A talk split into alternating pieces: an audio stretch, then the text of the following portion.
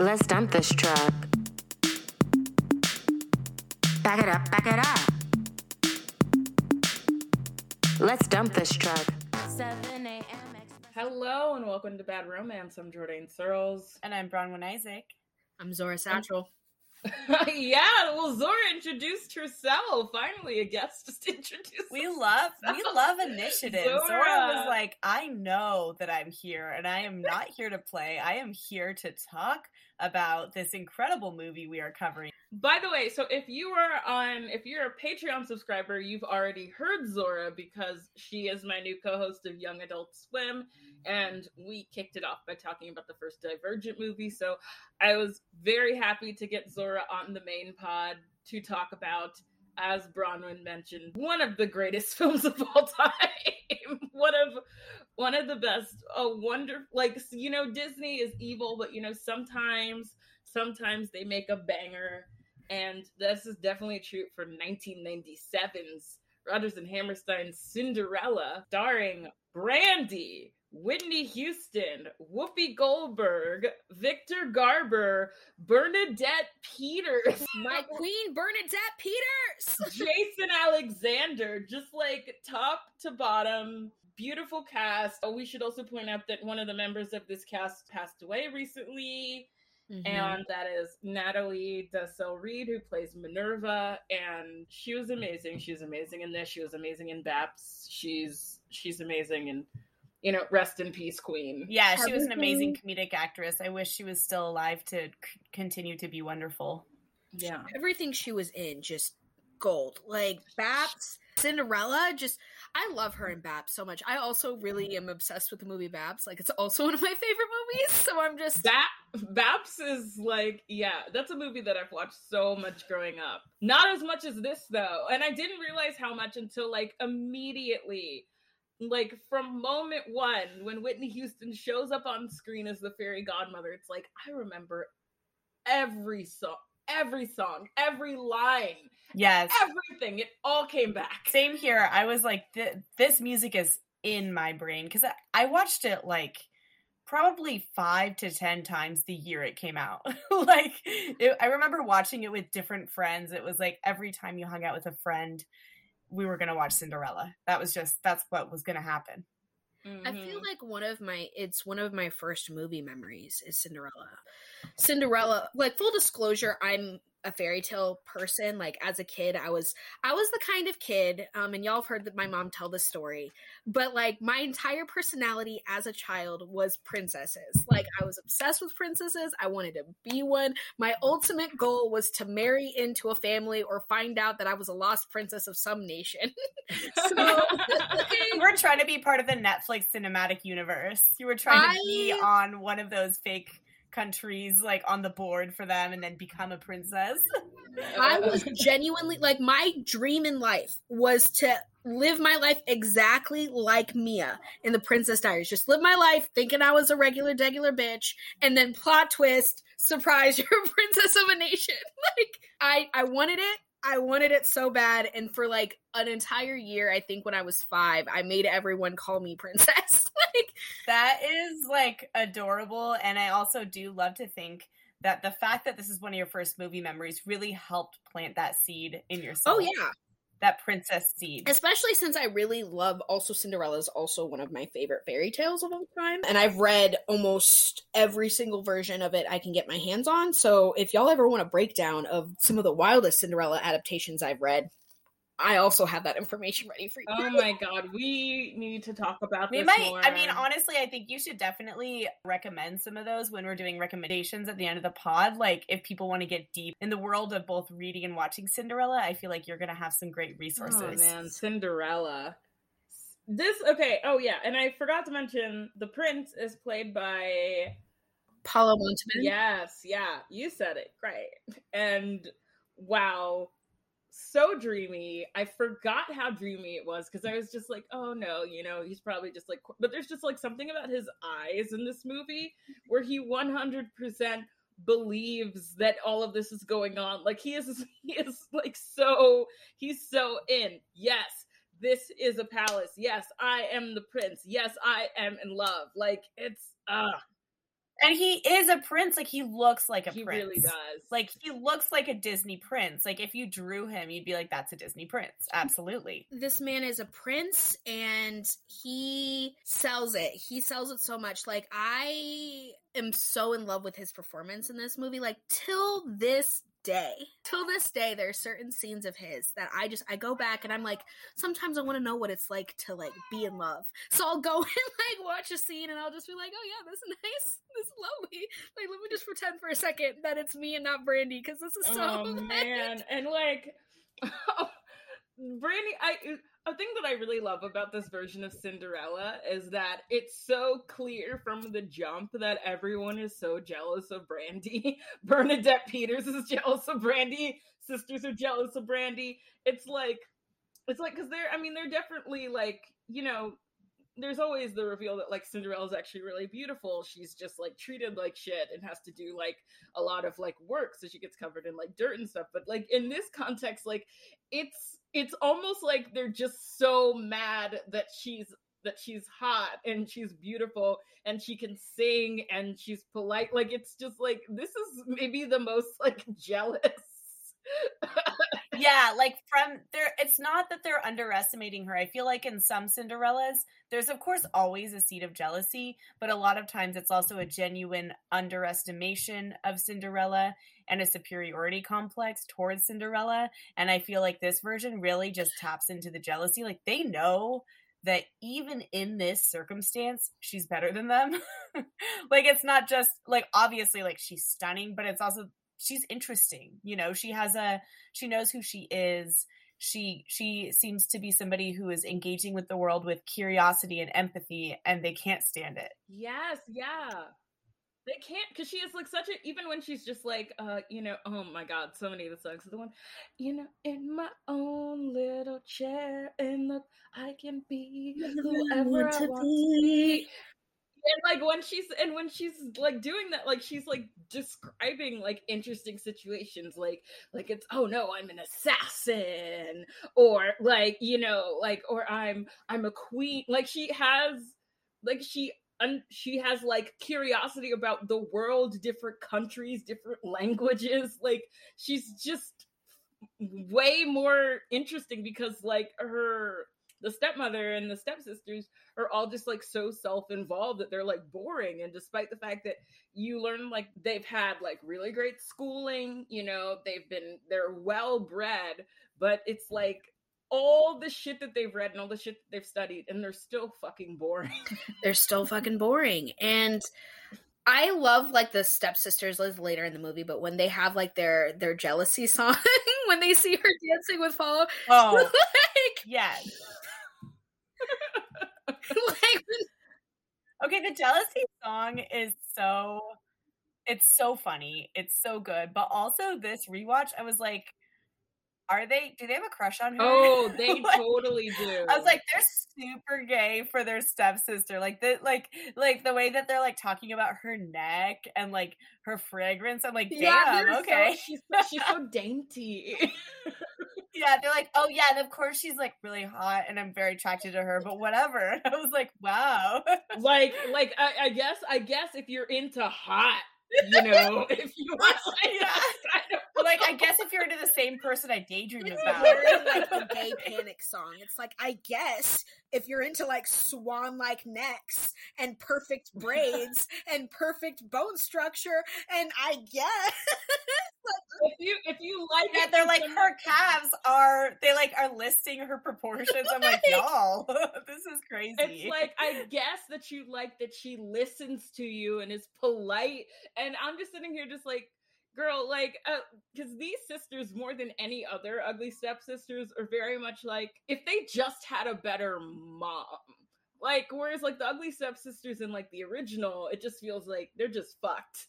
But, like, these girls are, like, one hug and, like, it's gonna be okay away from just being regular people. Yeah, build that throughout the movie, because there's multiple moments where Cinderella brings them in and they're like, you can see it, they're decent, And then, like, their mom comes in and they snap right back. Like, the song she sings when they come back from the ball to be like, oh, yeah, I can imagine, like, you are dancing with the prince. And they're, like, into it. They're going along with what she's singing. She's like, yes, a lovely night. We're having, it was a lovely night, as lovely as a night could ever be. Like, and she's building this fantasy and they're into it. They're like, yes, Cinderella, this was a great time. And then their mom comes in and it's over. Well, I think that is one of the strengths of this version because, yeah, I don't actually hate the stepsisters. Like, I just view them as insecure and, like, their mom's really toxic and she's always pitting everyone against each other. And anytime they kind of have an idea about themselves, she corrects it or she puts it down. And then, of course, she makes Cinderella into the ultimate scapegoat for their frustration and insecurities and is like, well, you can't like her. It's like I feel like the mom is almost like a boss who doesn't want them to unionize against her. Like, she's just like, you all must hate each other, but mostly Cinderella. And it makes, I don't think that the stepsisters act in good ways towards Cinderella herself, but I think it makes it more compelling because, like, they're kind of funny, you know, like they're kind of, their characters are supposed to be 16 or something. Like, I still view them as kids. Maybe they're 18, but they're still really young. And so I have empathy for them. And I like that this version, they are cartoonish, but they're not cartoonish in a needlessly cruel way. They're cartoonish in, like, a cruel because they were trained to be and because they are, like, deeply insecure and just want to be accepted. And I like that better. Yeah. I think it's more interesting. Well, yeah, you can feel them trying so hard. And the other ugly stepsister, Calliope.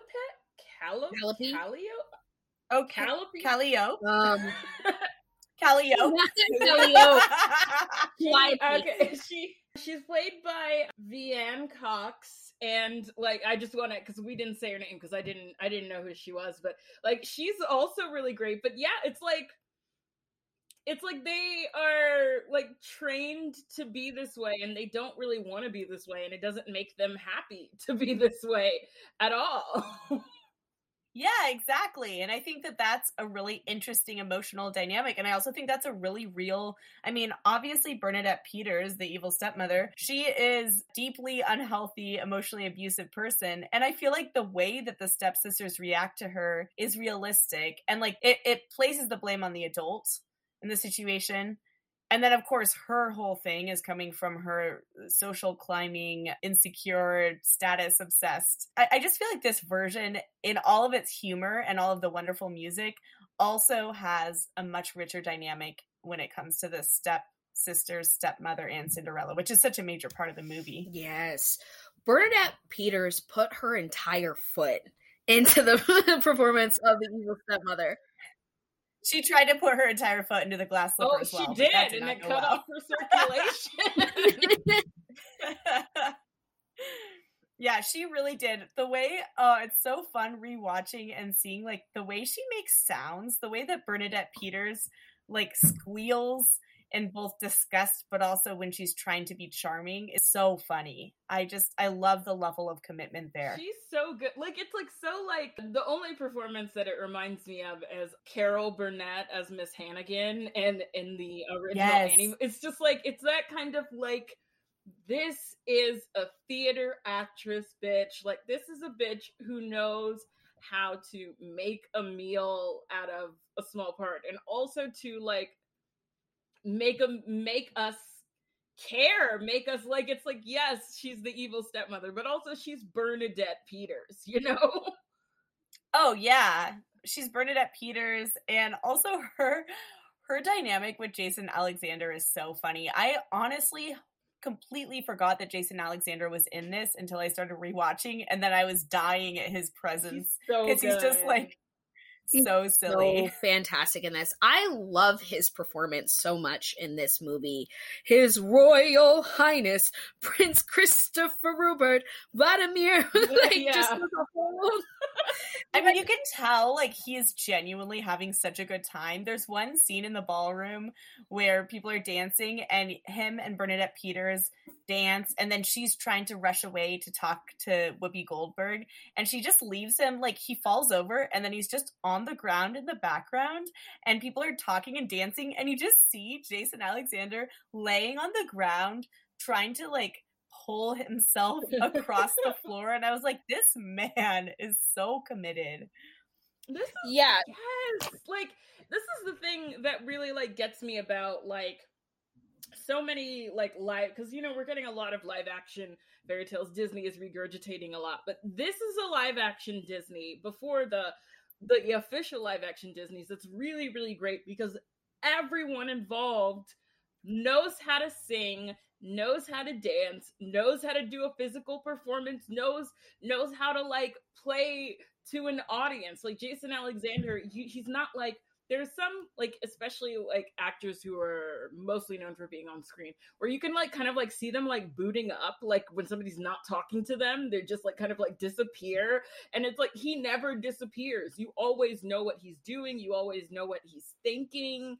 Like he's just he's an actor, that man. He's an actor. And what I love so much about this is like, I feel like every other movie that's not this that he's in, he's playing some sort of like unbearable, indigestible fuck. Like in Pretty Woman, he's the most unbearable, unlikable, I just want to punch him in the face. And then when in Cinderella, it's like, oh no, you're my favorite one here. Like, I love you. You're the best. I feel like he got to play a likable role finally, and he's like, yes, I am here for this. I will be wacky, but not in the misogynist way you like to cast me as. Because in Pretty Woman, he's like very rapey. Oh, very rapey. And I actually, at the top of my head, besides obviously George Costanza, I can't think of other specifically rapey roles, but he does often play the guy who says the super misogynist thing, but he's funny enough that you still like seeing him even if you hate his character. Oh yeah, he's in Shallow Hal. Oh yeah, exactly. Like, that's exactly forgot about the brand of role that he's constantly cast for. So in this, he just actually just gets to be a funny guy, but you don't have to hate him. I also want to say, I think that Whoopi Goldberg and Victor Garber have great chemistry as a couple. Like, I believe them as a couple. Oh, yeah. I remember being a kid and being so confused because I was just like, okay, black mom, white dad, Filipino son. And I remember just like trying to do the math in my brain because like I'm a child. I just assume. You're like, is that how race works? It's just like you kind of like mix and then, but no, like, you know, as a kid, when I was confused by it, but as an adult watching it, it's just like, no, this actually like seems like a family. Yeah. Yeah. And I like that it's not explained. I like that the movie isn't like, okay, we need to explain, you know, that he's adopted or like, it's like, no, they're just it's a fairy tale. We can just have this family be. You don't have to explain anything. I was thinking about this aspect of how one thing that we see in so much fantasy is we'll see these replicated, depressing or oppressive or exclusive dynamics, and people will say, well, you know, yeah, it's fantasy, but like there's still going to be rape, there's still going to be racism, whatever. I feel like this is the great example of using fantasy in an actually fun, imaginative way. Yeah. And that, yeah. Like when it comes to race and everything, because it's just like, yeah. I think I talk about this all the time in terms of like, it's when we talk about like colorblind casting and how it's like not the serve everyone thinks it is, because it's normally like colorblind casting will cast like one black person and then the rest will be white. And aren't we like so progressive? And in the 24 years since it was made, it's still the only film that I can point to as an example of like actual good colorblind casting in terms of where the entire cast is like that those rules are applied to the entire cast, and it's done really, really well.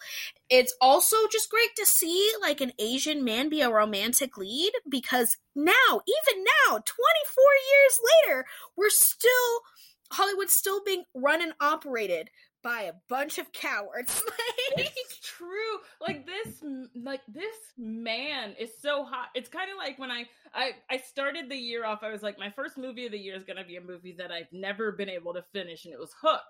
And like, I had already known about, you know, how much black people go up for Rufio. Like I didn't know like a single black person growing up that had seen this movie that didn't fucking love Rufio.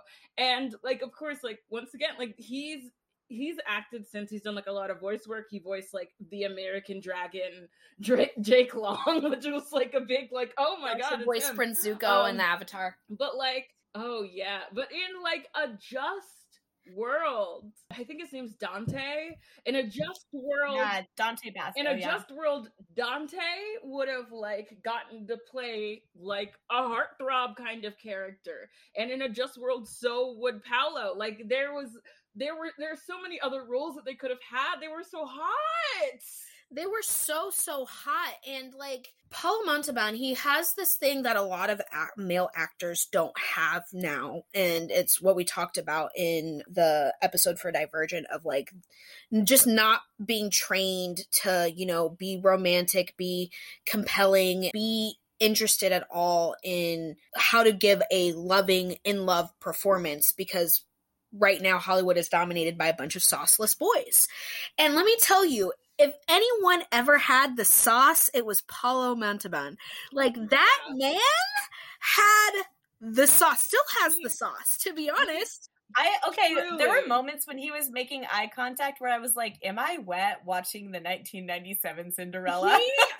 What does this mean for me? Like, also, a very bi-panic movie. I was like, I'm attracted to so many people here. I'm going to have to just go journal about that later. The way that he looks at Brandy is just out of this world. Like, he literally does, like, you know, people write songs about it or whatever in pop stars and it's not convincing. He looks at Brandy like she is the only girl that he has ever seen in his life. It's incredible.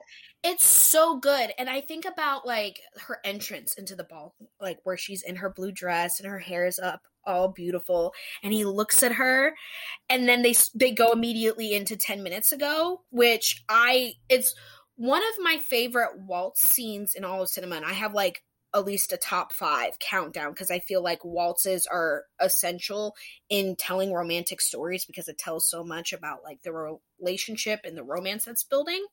And I feel like more movies should include waltz scenes. But when they go into 10 minutes ago and he says, I may never come down to earth again. And when he sings that, I believe him. I believe him. Oh, yeah, absolutely. I mean, there's no doubt. There's no doubt that he believes every line. And I mean, again, this is Cinderella, and obviously some of the lines are corny. Like, that's part of it, right? You know, there's the whole, like, I think I, like, do you believe in love at first sight? It's very hard to pull off those kinds of lines. It's very hard for it to not just feel cartoony. And even though it is literally a Disney Cinderella adaptation, I believe him. I believe him when he says that. I believe him when he asks Brandy if she believes in love at first sight, and when he confesses that he is experiencing that with her. I believe him.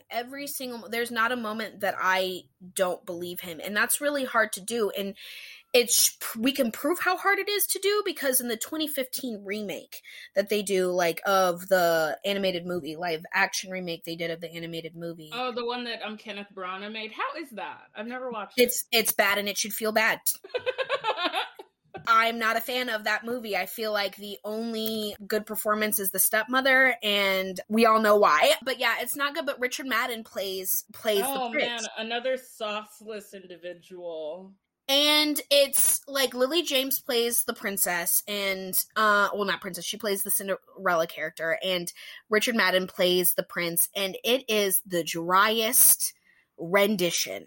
He is the least dreamy man, and they have him clean shaven in this movie, and it looks weird. Like, Richard Madden is like not, and it's just, he's not a man who has any kind, can act tenderness well towards a woman. Like, that's just not something he excels at. The best he got at it was in Game of Thrones, and that's because they barely had to be on screen together until they got murked. Like, that was like the most tenderness he showed to her was watching her get stabbed in the stomach during the Red Wedding. Like, Richard Madden has the energy of a man who just realized he was dosed, and like everybody at the party thinks he's attractive just because he's not saying anything stupid, because he's not talking. Like women would just project on him and be like, yeah, this guy's hot. Like, that's his energy. And then you talk to him and he actually just doesn't have anything to say because he forgot that he took, you know, like 5 edibles an hour ago. Like, that's the most charming. I think that's the most charming interpretation I have of him. And I don't have anything deeply against him. I just am very uninspired. And again, there's people like Paolo out there who are working, but they are not getting that front and center romantic lead casting that they deserve. They're definitely not. And with more recent movies, it's just very hard to write a Prince Charming character because right now we're in like this action hero phase where every male actor, even if they're not meant to be an action hero, are forced into that mold.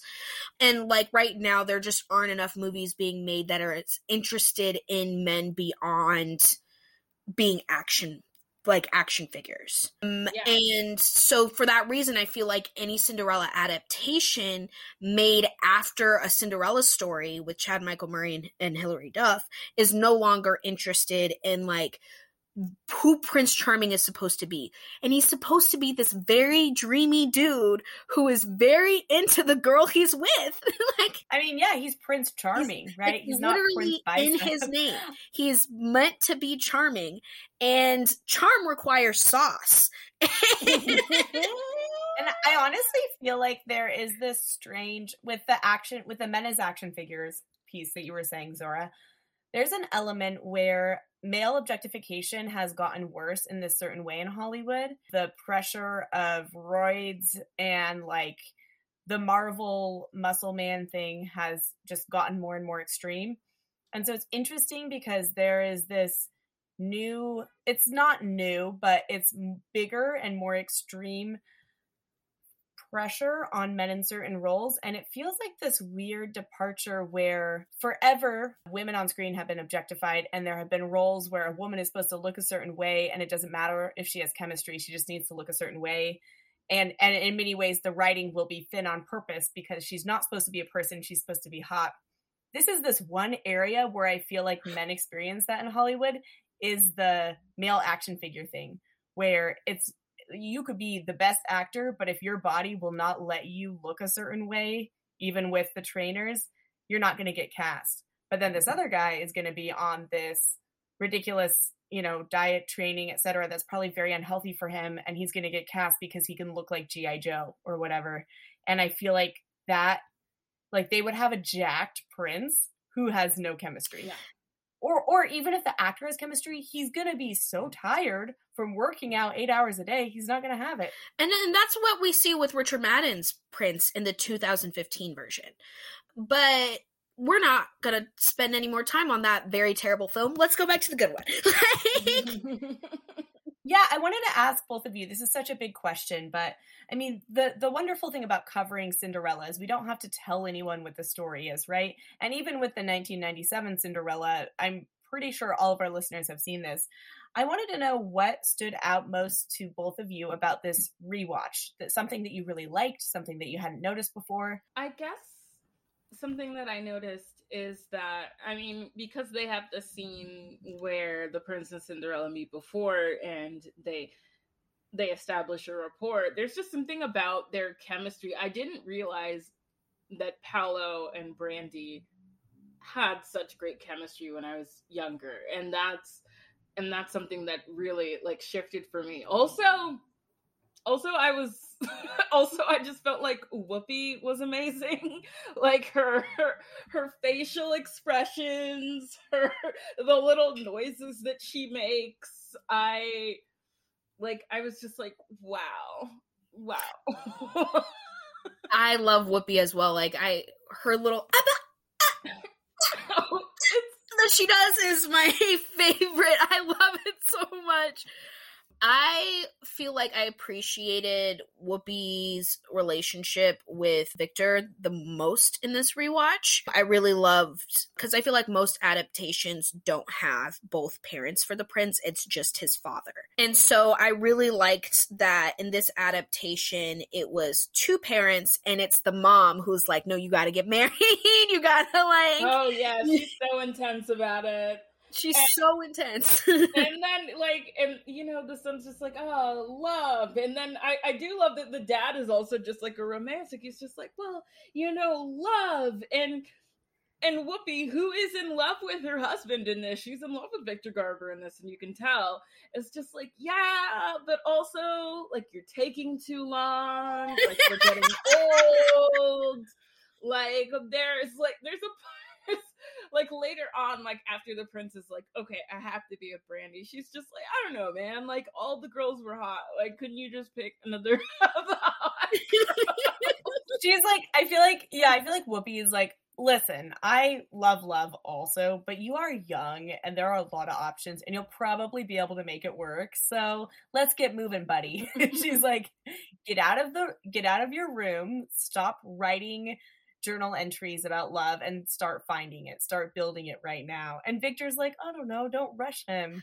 I felt like Victor and Whoopi Goldberg's connection, I noticed it way more this rewatch, which makes sense. I feel like rewatching things as an adult, you always notice the adults, like the older adults, I always notice them more now. I feel like Whoopi Goldberg, this is another argument that I can make after this rewatch. I feel like I always felt this way, but I feel it even more so now, is that she was robbed of a career as a romantic lead as well. Because she's just very, like, she has these small little moments with Victor that's just like, I wish we got to see her fall in love on screen more.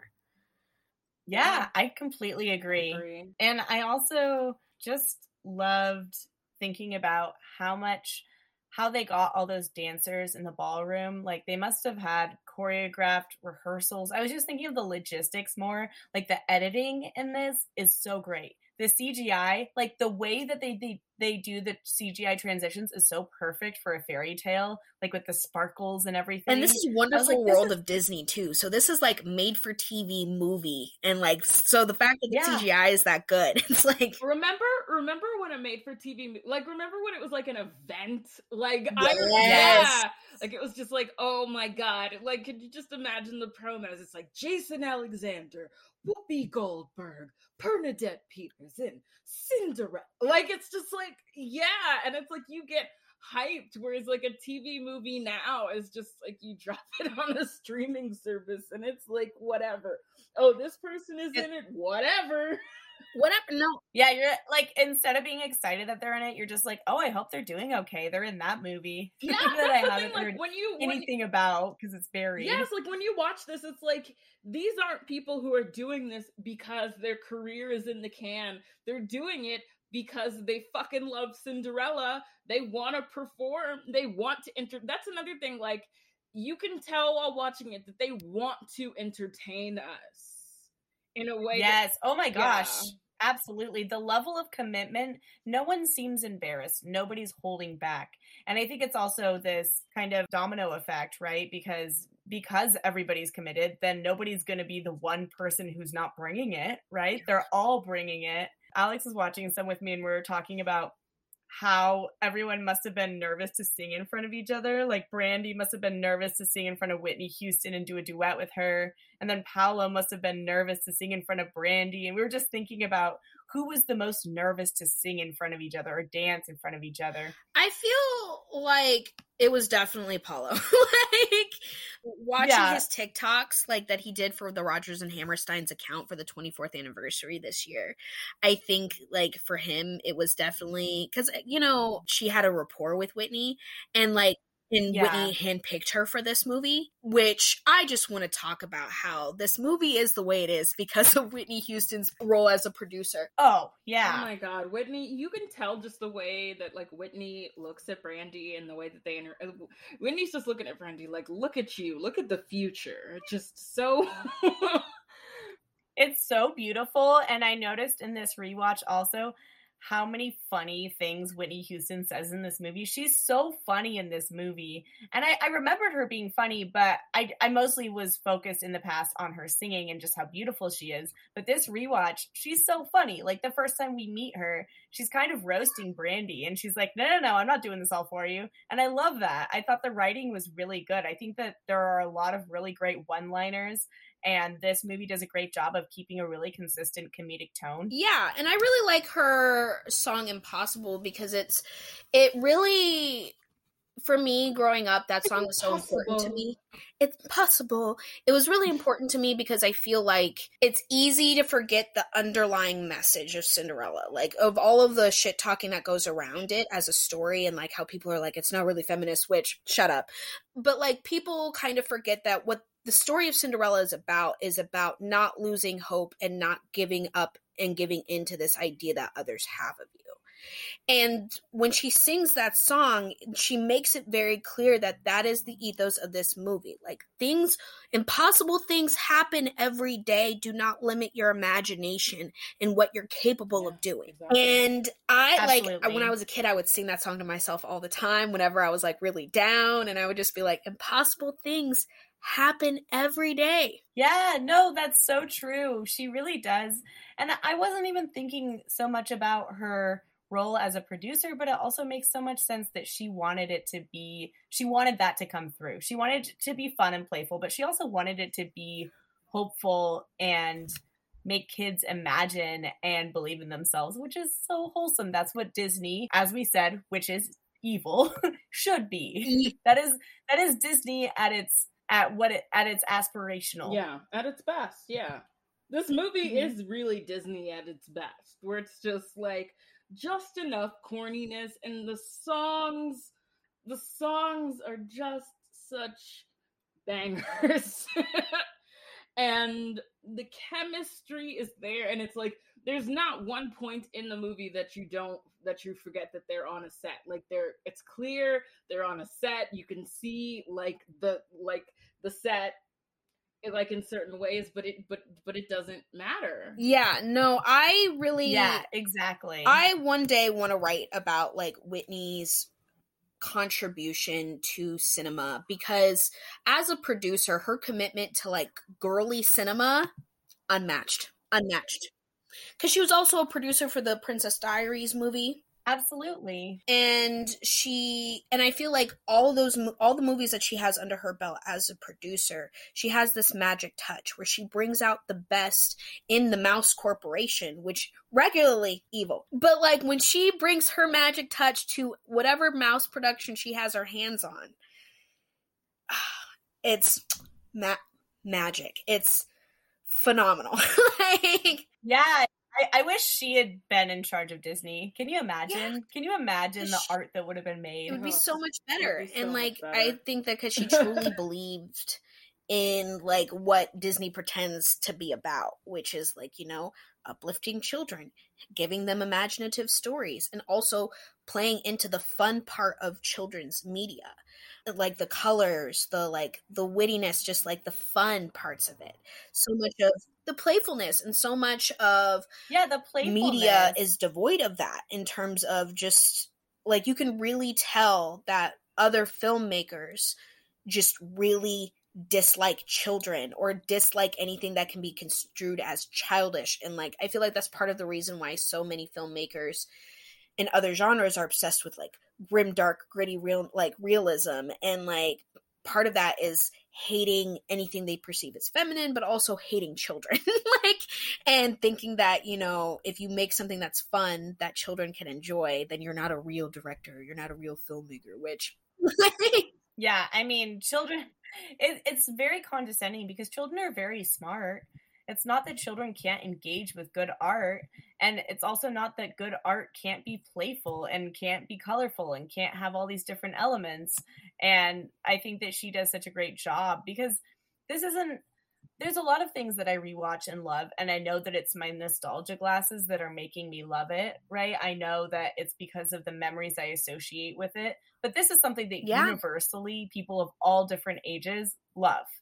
And it's not just nostalgia. I mean, of course, it's incredibly nostalgic to watch with this cast and everything, but it's because it's actually well made. It's because it's actually funny. The music is good. Everybody's an amazing actor. It's also the right amount of time. They let it be long enough. as long as it needs to be, but they don't make it too long. You know, it's not, they don't cut it to an hour and 10 minutes like some children's movies, but they also don't make it like a 2.5 hour epic. You know, it's Cinderella. It's an hour and a half. It's Cinderella. It's the exact right amount of time. Everybody knows the Cinderella story, and it doesn't try to like, the changes they make to the story make sense, and they don't try to like explain Cinderella away. They don't try to like give it like some sort of fake deep twist. They're like, no, we're here to have a good time, and that's what we're going to do. And I love that. I love it so much. I think this movie is fantastic. This was we rarely, obviously, since we're bad romance podcasts, we mostly traffic in bad romantic comedies. And lately, I feel like we've actually talked about a good number of movies that we ended up liking. This, of course, is one we already knew we liked and was requested by our patron, whose name I do not know, because your name on our Patreon is Glossy JPEG of Columbo. If you are a person that I know that I talked to online, I'm very sorry. I didn't realize it was you based on the username, but thank you for requesting that we do a good romance. You know, we love to do some episodes where we're actually gushing about something we like. We realize that long term, if we only talked about things we like, then, you know, we'd have people to change the name. People love some sauce. They like some criticism and anger, but this is just something it's like a dessert that you get to talk about the flavors of, right? Yeah. Another thing that I really like about this movie is the costumes. Oh, yeah. I love the costumes. I think this was the first example of a movie where like costuming was so central to storytelling. I think this was the first example I ever had as a person who watched movies. I was like, oh, yeah, the costumes are really great here. And it's also a movie that doesn't try to like stick to like historical accuracy. They're like, this is a fantasy. It could have happened whenever. Like, who cares? Let's just make it bright and colorful. I love the costumes they have Bernadette Peters in. Oh my god. I love like the robe that they have Whoopi in, like the robe she has as queen. It's gorgeous. Her in purple is just like, every time Whoopi wears purple, I'm like, yes, more. Give me more of this all the time. Just everybody looks so good. Yeah. Well, the costuming feels like it actually looked at each individual actor, not just the story of Cinderella, and said, what would you really look awesome in? What would complement your character? And, of course, goes with this world that we're building. And they bodied it. Brandy in that blue dress. Okay, also, I was thinking, so Brandy wears the iconic powder blue eyeshadow, and she looks stunning in it. I was thinking, Brandy is one of 10 people who looks amazing in that eyeshadow. And I just thought about how many people tried to wear that eyeshadow afterwards. I tried to wear that eyeshadow, and as you can imagine, it did not look good on me. I tried, and it was not. It's a hard color to pull off for eyeshadow, and I was just so glad that she showed us, yeah, I can. It's possible. She's like, be easy out there. She said, it's possible, but for me and not y'all. Stay safe out there. Exactly. I've never tried the powder blue eyeshadow, but, you know, maybe I should. And then I don't even know how to put on. Somebody's going to have to put it on me, and then we can figure it out. One of you. I will happily do that. I hoard eyeshadow partially because of this movie, because I'm just like, it's my favorite makeup to play with because of this movie. But another moment, so Natalie, she's in this orange dress at a certain point in the movie, and she looks so hot in that dress too. Like, she's, the way she's wearing it, like her boobs are all pressed up. I'm like, girl. Oh, yes. I remember even as a kid, I was like, oh my god, I remember. Is it the one where like Bernadette Peters is like pulling the strings of the corset? Is it that? Yes, I remember that. Yes. Her boobs were like, formative in my life. I don't know how else to say it. I was like, wow, she looks great. I was a child, so I was like, obviously all women are pretty. Doesn't everybody feel the same? Didn't question it then. But I was like, she's so pretty. Orange is so great on her. I remember like on my VHS tape, I'd rewind that scene a couple times, and I'd be like, she's so pretty, which made the jealousy song even funnier to me, because I'm like, you're gorgeous. Like, why are you jealous of Brandy when you're so beautiful? Yeah, definitely. I know that watching, as I said earlier, I love that song, but it is funny watching that song when she's singing, particularly because she is so beautiful. And I also felt like that complemented the whole element of the quote ugliness of the stepsisters is way more about the way they're carrying themselves in the world versus actual looks. It's just like the way they're carrying themselves, and then of course how they are styled at different times. I thought that was great. Yeah, I love that the thing about the ugly stepsisters in this is that their attitude is ugly. Attitude is ugly. I also really thought Natalie, who plays Minerva, and then I can't remember the actress who played Calliope, but their chemistry as sisters is also really good. Like, I noticed that as a kid, but even like I noticed it even more as an adult, is that I believe they grew up together. Like, I believe, like, all of their quirks, all of the ways that they get on each other's nerves. Yeah. Oh, absolutely. And I feel like the only other dynamic that matches in terms of another ugly stepsister performance for me was the ugly stepsisters in A Cinderella Story with Hilary Duff. Their energy, comedy-wise, was similar. Not as great, but similar. Yeah, I can definitely vouch for that. I've still never seen A Cinderella Story, and it just... That's surprising. I don't know how I managed to avoid it every single time it was on. I was just like, I don't know, I'm going to watch something else. When I was a kid, I don't know why. I was obsessed with Hilary Duff, but that movie specifically. Maybe I didn't like Chad Michael Murray when I was younger. That's possible. I mean, maybe you were saving it for us. You know, there was some premonition in you spiritually, and you knew in the future there are some friends I have to watch this with, and it'll be a good experience. Yeah. Please invite me over, because when I tell you that movie, I was down bad for Chad Michael Murray for years because of that movie, like down horrendous because of that movie. You see, my only experience with Chad Michael Murray was Gilmore Girls, and he was not hot to me on that show because Dean was there, so I didn't even have, which is maybe why he left. He had to go do One Tree Hill so that he could be the hot guy, because it just wasn't going to happen for him on Gilmore Girls. I really wish that he could have stayed, because I liked Tristan a lot, and I feel like Tristan underlined to me just how creepy Dean is. Like, I really did like Dean. My dears, obviously everyone should watch this. If anybody listening has not seen this, they need to watch it. But Zora, what other recommendations do you have that are Cinderella based for our listeners who want to get even deeper into the world of Cinderella? So for movie wise, I highly recommend Ever After with Drew Barrymore and Angelica Houston. Highly recommend. That movie also has great costuming, great performances, great from everybody in it. Scott DeGray plays Prince Charming, and he has the floppy 90s hair, and he really is he's putting in the work. I've never seen like him, and Paolo Montalban are like the most charming Prince Charmings I've ever seen on screen. Highly recommend Ever After. Cannot recommend it enough. In terms of books, I have way more recommendations. So Mufaro's Beautiful Daughters is one of my favorite versions of the Cinderella story, and it was read to me as a kid. It's a kid's picture book. It is, I believe, it's like a West African interpretation of the story. Please go read Mufaro's Beautiful Daughters. I also really love the Chinese version of the story, because that story is more centered around grief. And the fairy godmother is actually the ghost of her mother, who has basically taken over the body of this pet koi fish that she has. And it's very, very beautiful, and it talks a lot about the grief of losing a parent so young and being parentified yourself. I think there, for just giggles, I had a picture book as a kid that was like Cinderella but penguins. Oh, I love this. This is great. This is like the full Cinderella collection, the full world of Cinderella. And where can people find you? Obviously, any listeners who are patrons can listen to you on Young Adult Swim, but where else can listeners find you? I waste a lot of time on Twitter. So you can find me at The Casual Revolt on Twitter. I'll be there talking shit and having lots of typos because, I don't know how to spell. Like, if you want to make fun of me for it, it will be quite effective. I'm very sensitive about how I cannot spell.